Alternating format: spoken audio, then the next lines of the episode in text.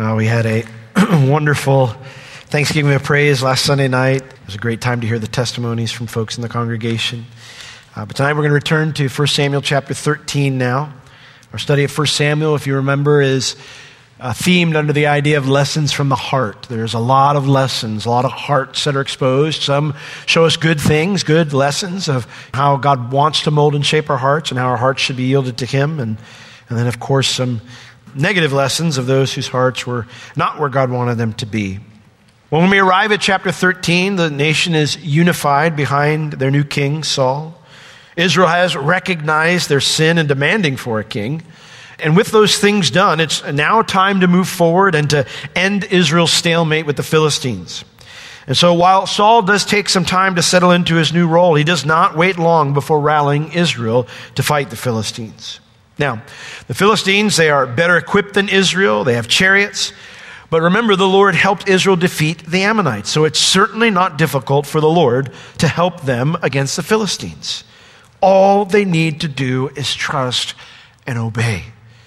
And foolishly, Saul fails to do that. So, chapter 13, beginning in verse 1. And Saul reigned one year, and when he had reigned two years over Israel, Saul chose him 3,000 men of Israel, whereof 2,000 were with Saul in Michmash and in Mount Bethel, and a 1,000 were with Jonathan in Gibeah of Benjamin. And the rest of the people he sent every man to his tent.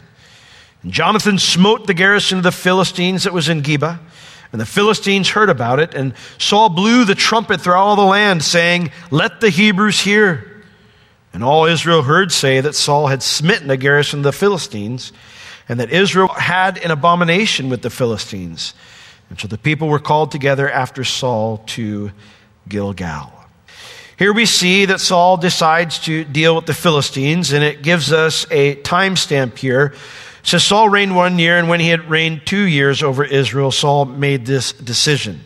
Now, if you don't have a King James Bible, you may, you may have all sorts of different things in this verse out there. The NIV says Saul was 30 years old when he became king and when he had reigned for 42 years. The I didn't write down what that was. The new, I think it's New American Standard says that he was a year, I'm sorry, the ESV says that he was a year old when he became king, claiming that it had been a year since God turned him into a new man. The King James Version, New King James, they both say that Saul reigned for a year, alluding to his first year when Israel wasn't entirely united behind him uh, instead of his age when he became king.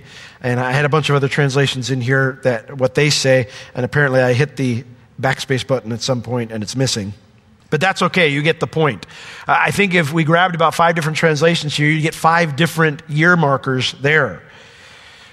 Well, before I explain why that is, I must point out that Saul's age when he began his reign has zero theological impact upon this passage. The different numbers used by different translations change nothing in this chapter. So, of course, the question is why are the numbers so different between translations? The reason is because there's no word to translate here. It literally reads this Saul, son of a year, became king. In other words, it's an unfinished sentence. Son of what year? How old was he? That's the way they would say how old someone was. Son of his 30th year, 40th year, first year, second year? It's a blank. There's nothing there. It's an unfinished sentence. Saul became king at the age of blank. Why did the author leave the sentence unfinished? Well, some suggest that the correct number dropped out as the scriptures were copied over time, you know, various copies and stuff. And while that is possible, I'd like to suggest a much easier and more reasonable solution. And that is, the writer had no clue how old Saul was when he started his reign. And so writing it with a blank was like saying, I don't know how old Saul was when he started his reign, but two years into his reign, he did this. Now, you might be saying, but isn't the Bible inspired? Wouldn't, doesn't the Lord know how old Saul was when he started his reign? Yes. But we as Christians do not believe in an inspiration that ignores the human medium. In 2 Peter chapter 1 verse 21, it tells us we believe about inspiration. It says, For the prophecy came not in old time by the will of man, but holy men of God spoke as they were moved by the Holy Spirit. Now, what we mean by that is what it, the holy men spoke as they were moved by the Holy Spirit. The phrase they're moved, it means like the wind filling the sails of a ship. So the idea is these guys, when they sat down to write something, to share a message, or to record a history, or to write a letter to a church, it's because they really wanted to do those things. It was in their heart. And the Bible teaches us that the Holy Spirit moved them, filled their sails in such a way that everything they wrote was exactly what God wanted us to hear. So the writer here, he could not know how old Saul was even though God does know how old Saul was when he began his reign. But the Holy Spirit didn't think it was necessary for us to know that information. So the, as the guy was writing down, whoever it was that wrote First Samuel was writing this down, the Holy Spirit didn't move him and say, go do some research. It wasn't necessary. Now, while Saul's age when he began his reign doesn't have an impact on this section of Scripture, Saul's actions two years into his reign do. And so in verse 2, it says he selected men to be these specialized troops. Now, before I move on to verse 2, if you have a translation of the Bible that states that two, not two years into his reign, but that Saul reigned for 40 or 42 years at the end of this verse, the reason that is, is because those are the translations that believe this verse is missing information. And so they decide here, well, since it's missing this other information, it doesn't make sense to say this here. And so they add even more what they consider missing information. This is one of the reasons that I do prefer the King James Version or the New King James Version of the Bible more than some modern translations. I think some modern translations, in my own personal studies, they insert too much interpretation rather than just translate what the text says. And that's what I'm all about. I just want to know what the text says. I want to know what the Lord said. I don't want to know what your ideas were when I'm reading my Bible. If I want to know what your ideas are, I'll go get a commentary. When I'm reading my Bible, I just want to know what it says. And that's one of the reasons I do prefer that. Doesn't mean it's the only one. It doesn't mean it's the best one, even though I think that way. If you have a different version, it's fine. This is a very difficult portion to translate. Verse 2. It says, Saul chose him out, 3,000 men of Israel. Now, this is Israel's first national army, their first standing army. While these men did have tribal ties, their loyalty was now first to their king. And that's a new thing. Israel had never had that before. Now, I mentioned here that 2,000 stayed with Saul in Michmash and in Mount Bethel. This is a little over four, four miles north of Saul's home. Uh, it was about 2,000 feet in elevation above sea level, and it overlooked the pass that led through that area to the Jordan River Valley. In other words, this would be a place where they could catch almost any type of Philistine troop movements. The second group it was only a thousand, and they were with Jonathan in Gibeah of Benjamin. That is Saul's hometown. Uh, this would counter the Philistine garrison that was on the hill a few miles to the north, and then put the Philistine garrison now wedged between two Israeli armies, okay? Which is what Saul's, that's his planning there. So by setting this up, Saul was putting guards on the border where the Philistines would most likely attack, so he could see it and he would put his men in position to surround the garrison if they decided to go on the offensive. Every other soldier, if we read here, it mentions the rest of the people, he sent every man to his tent. They were all sent back home with the understanding they'd be called up if necessary. Now, this decision was likely made way back in chapter 12 at Gilgal, where Israel celebrated their victory over the Ammonites and they unified under King Saul's leadership, his kingship, okay? So this is what they decided to do. We've taken care of the Ammonites. Now it's time to deal with the Philistines. Now, I do want to point out that this is the first mention of Saul's oldest son, Jonathan. That he is commanding troops means he's an adult at this point, and thus Saul must be at least 40 years old. Some people put him up to 60 or 70 at this point in time. I, I, I don't imagine, I mean, maybe he was a real fit guy and he's chucking spears at David at that age, but uh, my guess is he's not probably that old. And I, I can't imagine Jonathan being 40 or 50 years old and being David's best friend, you know, as a little guy. So it would be my guess that Saul is likely around 40 years old at this point. Now, Jonathan is one of the most beloved people in all of the Bible. Um, we will get to all the reasons why he is as we progress through the rest of 1 Samuel, but for now, we're going to see in verse 3 that he goes on the offensive first. And Jonathan smote the garrison of the Philistines that was in Geba, and the Philistines heard about it, and Saul blew the trumpet throughout the land, saying, Let the Hebrews hear. Again, Geba is about a few miles north of Jonathan's army, a few miles south of Saul's army. And archaeologists have found this Philistine fortress of Geba. The excavation showed that it was indeed destroyed and then later rebuilt by Saul. They have found pieces of, of, pottery and things like that that have Saul's name on it. And they have discerned that they rebuilt the city and they turned it into Saul's palace. I say palace, but what they discovered is it was more of a fortress. Taxes and bureaucracy weren't really a thing yet for Israel's new monarchy. And, and, so, with the Philistines around for Saul's entire reign, he didn't have much time for luxury, much time for a palace. So it says here that Jonathan smote them, he destroys the garrison, and it says that the Philistines heard about it. Now, peace had existed between Israel and the Philistines based on Samuel's victory eight years earlier. We read about that earlier. It's where the Ebenezer part of that song comes from, okay, in 1 Samuel. But over these last few years, the Philistines had forced the deal to change, making it more and more difficult for Israel to keep the peace with them. One of the things we'll learn later on in this chapter is that, and the next chapter is that the Philistines, part of the deal was they had forbidden Israel from making any weapons. And so they didn't have a good armory in that sense to pull weapons from at this point in time. They were out equipped. They were out uh, technologied. I don't know if that's a phrase, but the Philistines had a great advantage through these deals that they had made with Israel to keep the peace. And as long as the Israelis acquiesced to their increasing demands, the Philistines didn't attack. But this offensive is going to change all of that. And Saul knows that.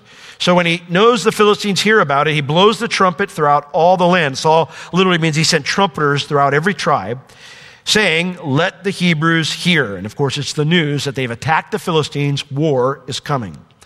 And so, verse 4, it says that all Israel heard say that Saul had smitten a garrison of the Philistines. But they also heard something else.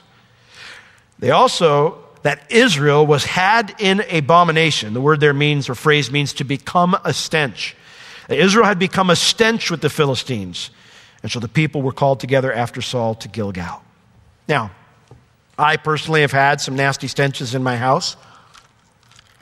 We've had plumbing issues a few times, and it's not pleasant when that happens.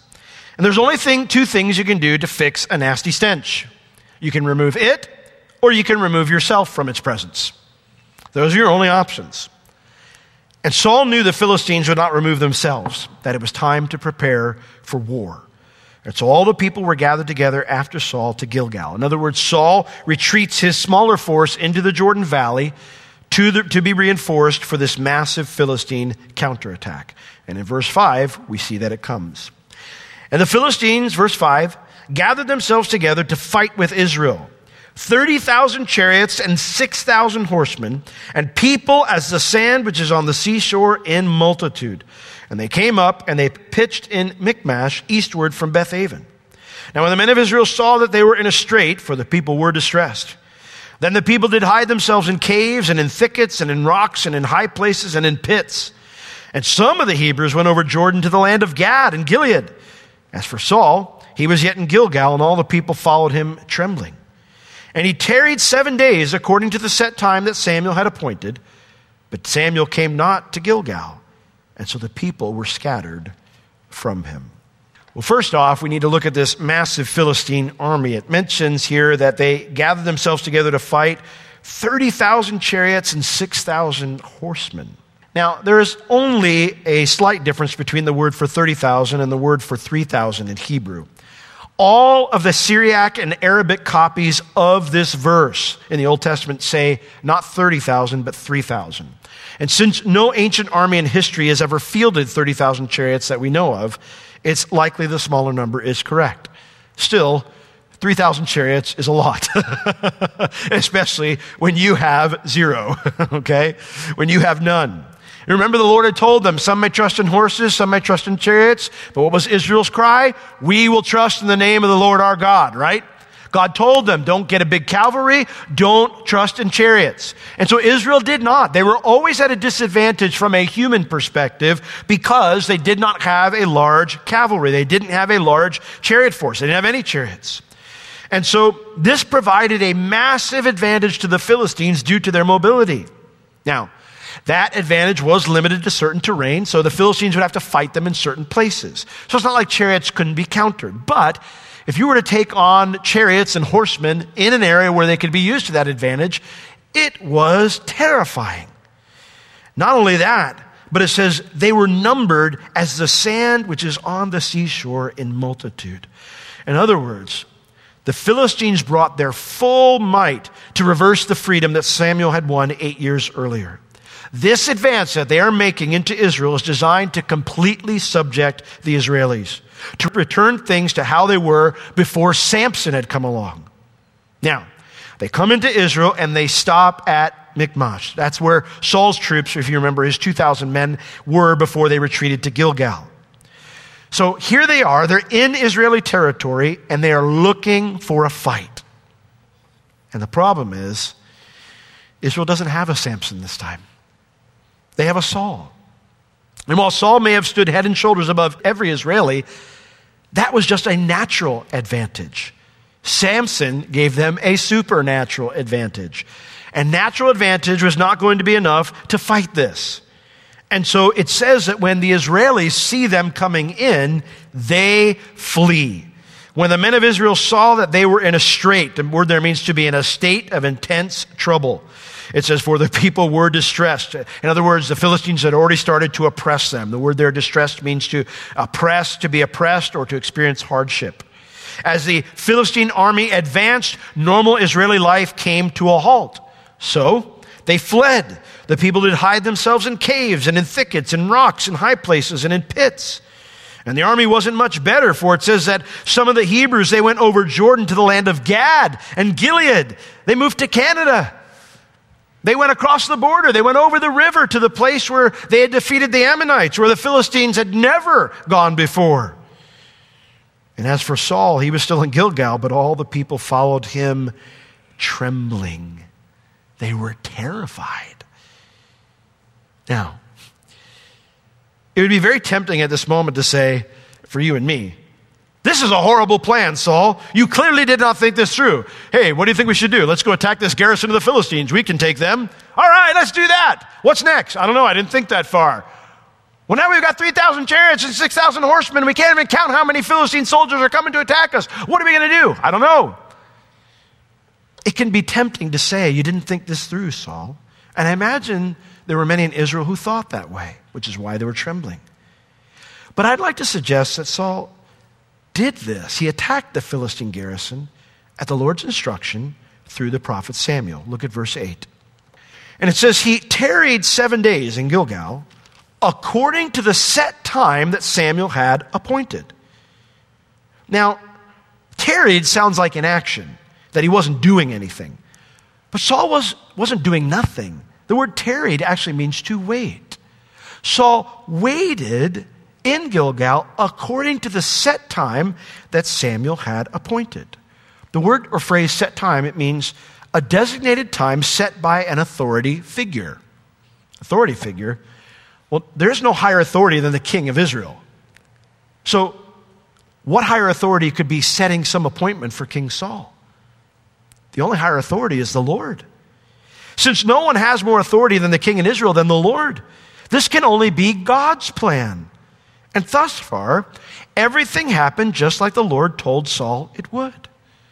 Now, when did Samuel give these orders from the Lord?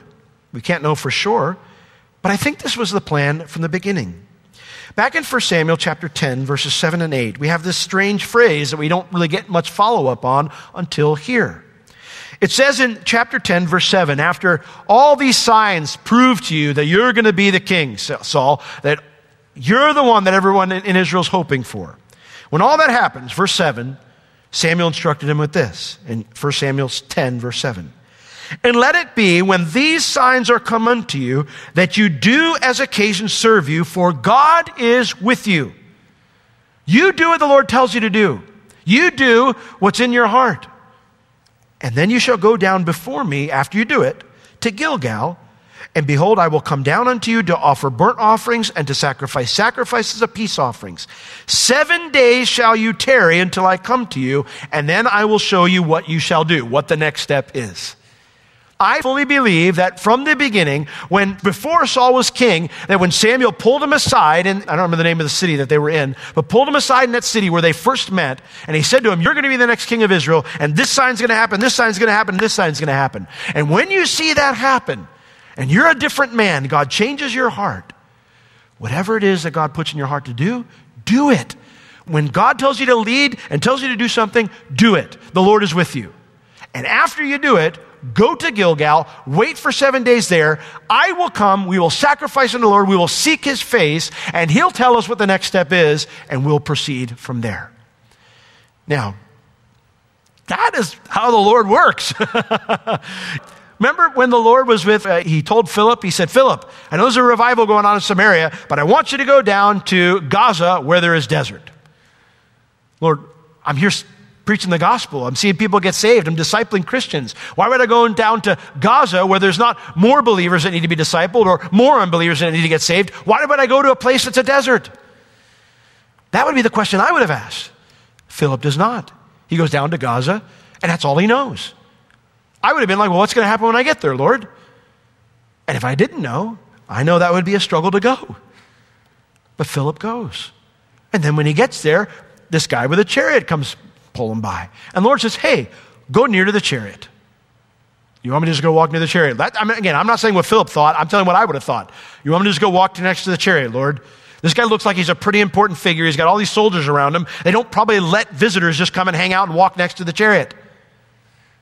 But that was the only next instruction he had. And then when he finally got up there, he overhears the guy reading the scriptures.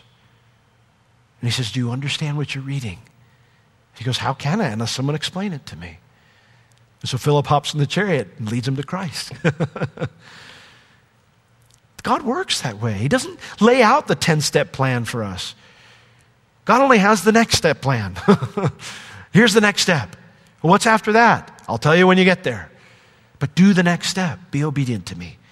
It took great faith for Saul to do what he did here, great obedience to do what he did here. And so now he's waiting, just like the Lord told him to. Wait for me in Gilgal. And so he was. Now, as day two, day three, day four, day five, and day six, and finally day seven looks like it's going to go by, the Bible tells us that Samuel came not to Gilgal, and the people were scattered from Saul. Samuel's a no show. And Saul's soldiers, remember, he's only got 3,000 guys with him, and then whoever else had been summoned there to Gilgal, they start deserting. Do you know? This is the moment when our faith is most tested and most revealed. In that moment, when you've done what God told you to do, and now it looks like it's not going to work out. That's when our faith is most tested and most revealed. When it seems like there's no hope and no time for a solution, yet the end has not actually arrived. That's when our faith is most revealed and most tested. Now, there are those who will tell you in that moment, you're a fool. There is no logical way waiting results in winning at this point. They will tell you that's foolish. You have to take matters in your own hands. You have to do something. And because of how difficult this pressure can be, and how poorly most of us fare in trusting God under that pressure, I have found that the enemy has two tactics in those moments that he uses. First off, I have found that the enemy likes to drastically distort how close to the end we really are. That if we don't act now, if we don't do something, disaster is literally right around the bend. In other words, fear tactics ideas designed to get us to act out of fear of what will happen if we don't act. The second thing I've seen the enemy do is he likes to get us focused on our dwindling strength instead of God's faithful promise. In other words, ideas designed to get us to lean on our own understanding. Those are two of the enemy's tactics. The Bible says we are not ignorant of the enemy's devices. He gives us ideas designed to get us to act out of fear, and he gives us ideas designed to get us to lean on our own understanding. Now, acting out of fear or leaning on my own understanding will always end up with a foolish response. Always. If we could put those verses up there, I'd like to share a few with you what the Bible has to say about trusting the Lord and about the danger of not trusting the Lord, of giving in to fear. All right? So you have Proverbs 29 25. The fear of man brings a snare, but whosoever trusts in the Lord shall be safe. Proverbs 1 7. The fear of the Lord is the beginning of knowledge, but fools despise wisdom and instruction. Proverbs 3, 5, and 6. Trust in the Lord with all your heart. Lean not on your understanding, but in all your ways acknowledge him, and he will make your path straight. Proverbs 15, 33. He says, Oh, did I not put that one up there? Maybe I didn't. I'll turn to that one and I'll read it to you. In fact, I know I didn't put it up there. Proverbs 15, 33, it says this The fear of the Lord is the instruction of wisdom, and before honor is humility. If you want things to work out, you have to humble yourself in the sight of the Lord. You have to listen to his wisdom. And then Psalm 92, 5 and 6. I love it. Oh Lord, how great are your works! Your thoughts are very deep. But here's the kicker a senseless man does not know, nor does a fool understand that. God has thought everything through. He has a plan. And so when he gave us his word that laid down instructions on what to do, we don't have to look at our dwindling numbers. We don't have to listen to the fear tactics of the enemy and say, God, you haven't really thought this through. If I do what you say, it's not going to work out. That's what a senseless man does. He doesn't get that God has thought this through, that his works are great. He knows how to do things better than anyone else does. And so, acting out of fear or leaning on our own understanding will always end up with a foolish, senseless response.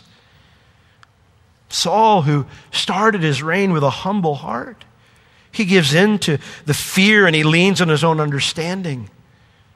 He says, If I wait any longer, I won't have enough men left to fight. And in giving into that fear and in leaning on his own understanding, he disobeys a clear command from the Lord. Look at verse 9.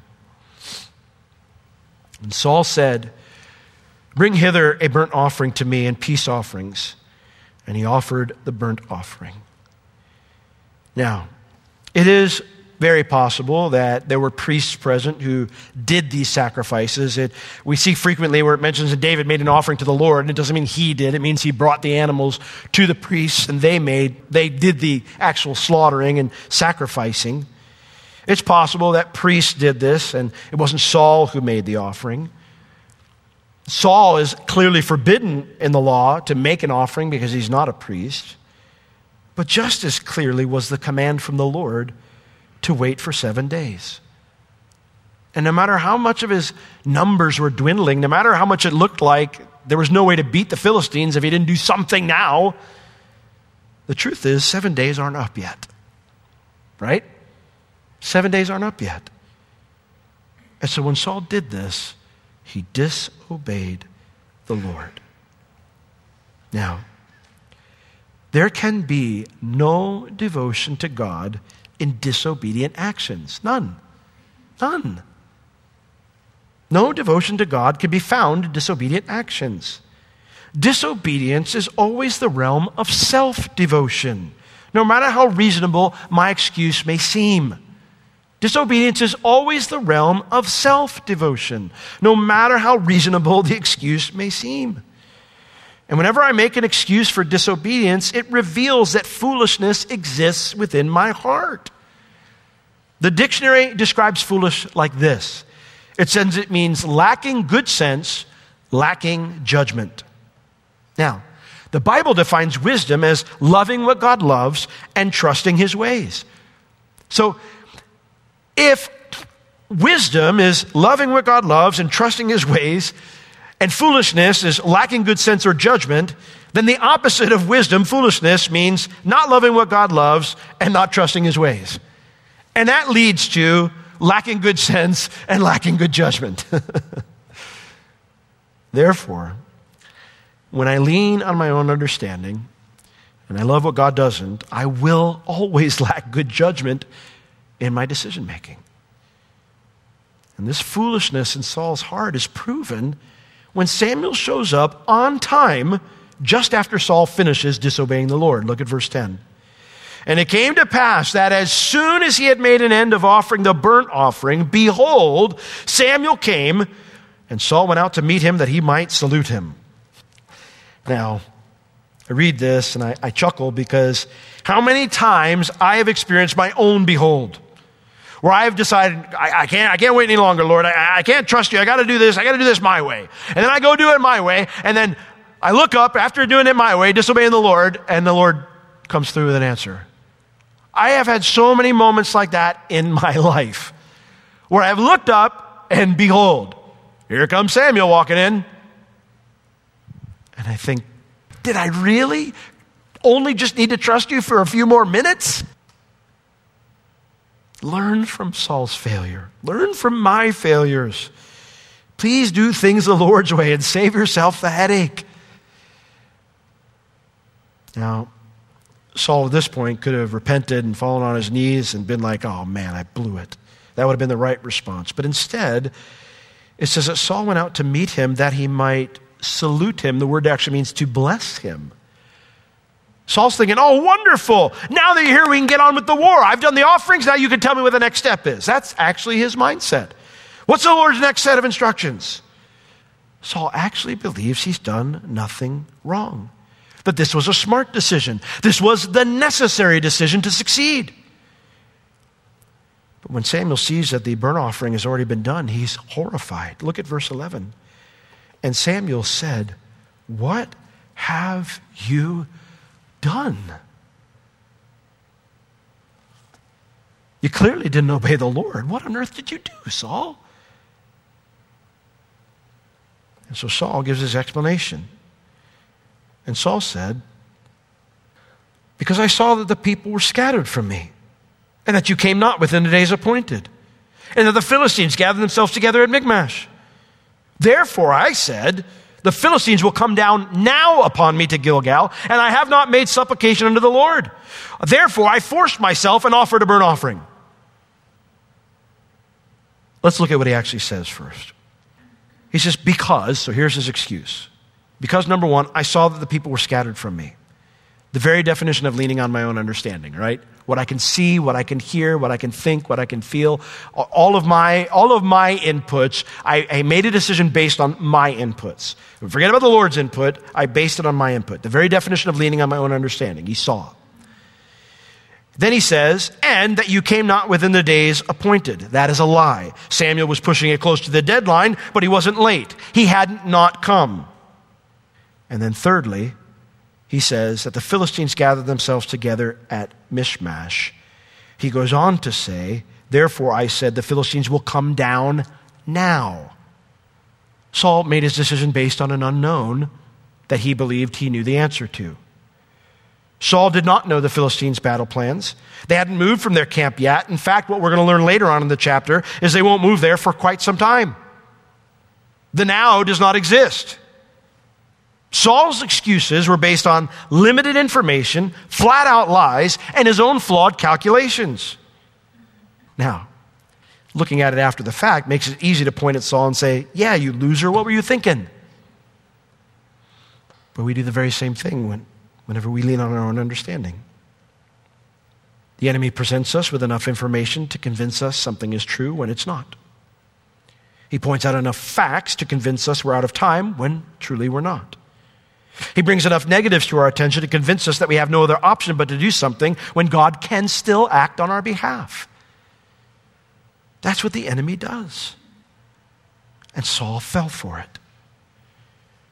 And so he said, Therefore, I forced myself and offered a burnt offering because I had not made supplication unto the Lord. That phrase, to make supplication, it means to stroke the face. I had not touched the face of God yet. So I went ahead and just did an offering instead. When Saul listened to the lies of the enemy instead of the Lord, he turned a time of seeking God's face into a dead ritual. Intimate worship was exchanged for the next thing on the checklist. He says, I forced myself. I offered a burnt offering. The word forced myself, it means to pull oneself together after a strong internal conflict. In other words, Saul knew what he was doing was wrong. He says, I know I disobeyed the Lord, but I had no other choice. I wanted to spend close time with the Lord. I wanted to seek his face and hear his will, but in the end, I sacrificed all of that so we could at least go into battle with his blessing. I'll take that. As if God was somehow obligated to bless him because he went through the motions. There is so much wrong with this response, so much foolishness. And when Samuel hears the reasoning of King Saul, he knows that Saul will never be the king God originally planned to give the nation. That he'll never be a man after God's own heart. Look at verse 13. And Samuel said to Saul, You have done foolishly. It means you have made a poor decision. You have lacked understanding. You have not kept the commandment of the Lord your God, which he commanded you. Disobedience is always a poor decision. You have not kept the commandment of the Lord your God, which he commanded you. Jehovah is not just some deity in the heavens that needs to be appeased or titillated for blessings. You have a relationship with your God, Saul, an amazing, loving, powerful God who wanted to do so much for you. So much more than just be a, a check mark on your list of things that had to be accomplished to obtain his blessings. For now, Samuel says, would the Lord have established your kingdom upon, upon Israel forever? He says, Saul, your family would have been a dynasty. The whole reason that Israel wanted a king for stability, they didn't like the fact that judges were different people coming from different tribes and who knew where they'd spring up. God would have established you. He would have made your family a dynasty, and Israel would have had that stability. But Samuel goes on to say that will not be the case now. Your kingdom will end with you, verse 14. But now your kingdom shall not continue.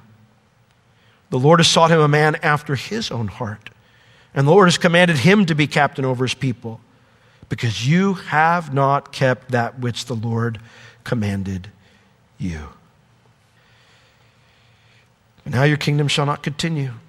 The Lord needs a different kind of man to lead his people than someone who will give in to pressure, Saul, someone who won't trust the Lord.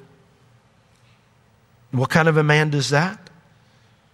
He says, The Lord has sought him a man after his own heart. The word after means suitable to, moldable to, just like or just as. Saul revealed here that he was a man whose heart was much more like Israel than it was like the Lord's. It was much more suited to the Israelis than it was to the Lord's plans. Saul, as we'll see throughout the course of his reign, always cared more what people thought and what the odds looked like than stroking the face of God. In the early days when me and Beverly had first planted the church up in Sanford, we had a friend of ours who served in another Calvary chapel, and they had put out a couple worship songs. And one of my favorites is a song called City of Peace. And the chorus goes like this I will walk with my God, I will touch his face, I will ever know his sweet embrace. And I will cast down my crowns before his throne as the angels are singing, Worthy are you, Lord. The book of Revelation talks about how we will see his face, how we will be there in front of him. We won't need a sun to light the earth because the Lord will be the light. The intimacy that we will have with our, our God will be so close. And that's what Saul had with the Lord. And he traded it for something far inferior. It's interesting. When I prioritize other things over the Lord, my time with Him, I kick it down the bucket, you know, kick the bucket down the road as far as my time with Him. The Lord never condemns me when I come to Him. When I finally come to Him and I open the Word and I spend time with Him and I begin to touch His face in that sense, to make supplication like Saul said here, He never berates me. He never condemns me. There's just always that sense of that still small voice saying, Why did you wait so long? Why didn't you come earlier? I was always here. This was always waiting for you. What could have been better than that? And that's why God let David's line continue, even though David seemed to do far worse things than Saul did here. Why, in some ways, Saul was probably a more moral king than David was. Saul's actions reveal a foolish heart, one that would never crave a closeness with God over his personal success as a ruler. You'll get to a later portion in 1 Samuel when Saul doesn't kill the, the Amalekites, and Samuel says, Enough's enough, Saul. The Lord's done. And Saul reaches and grabs his garment because Samuel's just leaving him and rips the garment. And he says, In the same way, the kingdom's going to be ripped from you, Saul. And Saul says this to Samuel Please don't go. Stay with me so the people can see you giving the offerings and me with you, and they'll think everything's fine. That was always more important to Saul. His success as a ruler, more important than his closeness with God. The foolish heart, like that, it makes Saul a very dangerous man to be on a throne. Very dangerous man indeed. Now, when Samuel said this to Saul, was, there, was it over? I mean, is it done? I don't believe that. I do think there could have been a place of forgiveness and even restoration for Saul. In fact, we see in the scriptures that God frequently renders such heavy judgments for the purpose of drawing us to repentance. Remember what he did with uh, Moses? Remember he told Moses, you know, stand aside, Moses, I'm going to wipe out the whole nation, I'll start over with you. And what did Moses do? He cried out to the Lord, No, Lord, don't do that. He falls on his face. He cries out to the Lord. He appeals to God's character and mercy and grace and forgiveness. And, and of course, what does the Lord do? He forgives and he restores. The difference between Moses and David and so many others who experienced restoration and forgiveness the difference between them and Saul is that not only did Saul have a foolish heart that craved personal success over closeness with God, Saul also didn't have a heart of repentance. We have no record of Saul admitting he was in the wrong here to Samuel, never. In fact, we have no record of him asking how to make things right. All we see Saul doing is going on with the next thing. Look at verse 15. And Samuel arose and he got him up from Gilgal unto Gibeah of Benjamin. And Saul numbered the people that were present with him, about 600 men. Samuel arose. He didn't continue with the rest of the offerings. He didn't make a sin offering for Saul, no trespass offering for Saul, nothing. Samuel just leaves. He's done. And he goes to where the enemy is. The enemy is only four miles north of Gibeah of Benjamin. It's almost like he says, Saul, you want to make things right? I'll be waiting in your hometown. I'll be right where you can find me. But Saul doesn't follow him. There's no confession, no repentance. He goes right along with his plan, thinking he's done enough to secure God's blessing to fight a massive Philistine army with only 600 men. to which I would say, good luck. Because whether you had 600 or 600,000, you were going to need the Lord's help to win this thing, Saul. Now, I'm going to stop here because we're going to see a little bit here of Saul kind of becomes now his brooding part starts to kick in.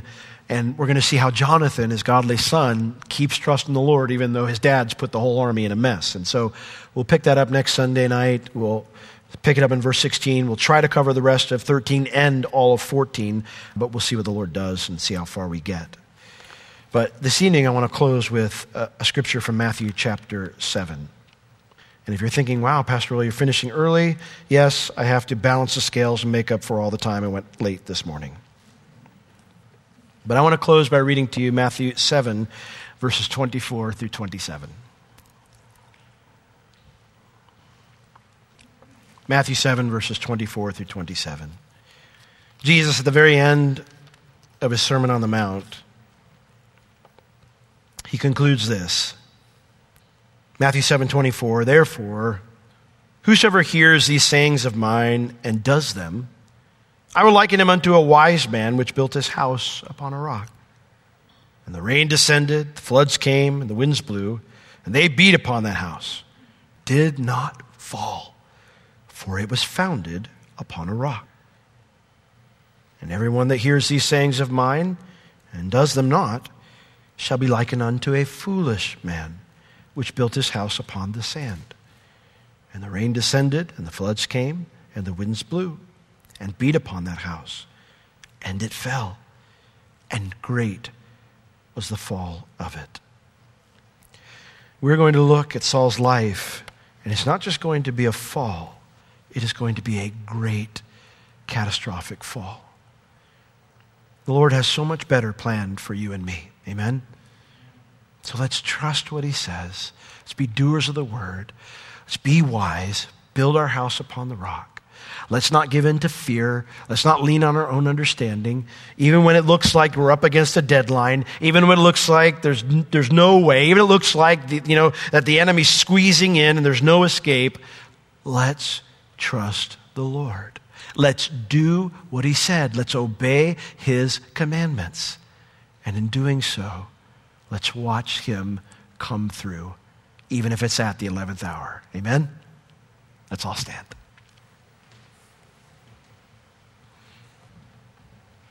O Lord, O Lord, how excellent is your name in all the earth. There is no one like you. Your ways are not our ways, your thoughts are not our thoughts. So, Lord, you call us, you command us to trust you with all our hearts, to not lean on our own understanding, but always take you into account. Lord, if it's a financial need, if it's a health need, if it's a relationship need, if it's a some other need that I've not mentioned, the reality is no matter how late it looks like you might be, Lord, all you have to do is speak and everything's fine. So, Lord, we commit this evening to be those who will not listen to the fear tactics of the enemy, who seeks to give us some information, enough information for us to be fearful and to make a bad decision. To not listen to flat out lies, but rather to hold your commandment in your word high, to cling to it, to rest in it, to trust in it. We've decided to do that tonight, Lord. And for everyone who's struggling tonight with something, Lord, I find it so hard to give it to you. Lord, I've been there. I know what it's like to wrestle with you too. Lord, remind them of your love. Remind them of your faithfulness, that you never fail, that you never let us down, that you will not leave us or forsake us, but you'll be faithful to the end. Please remind them of that. In Jesus' name I pray. Amen.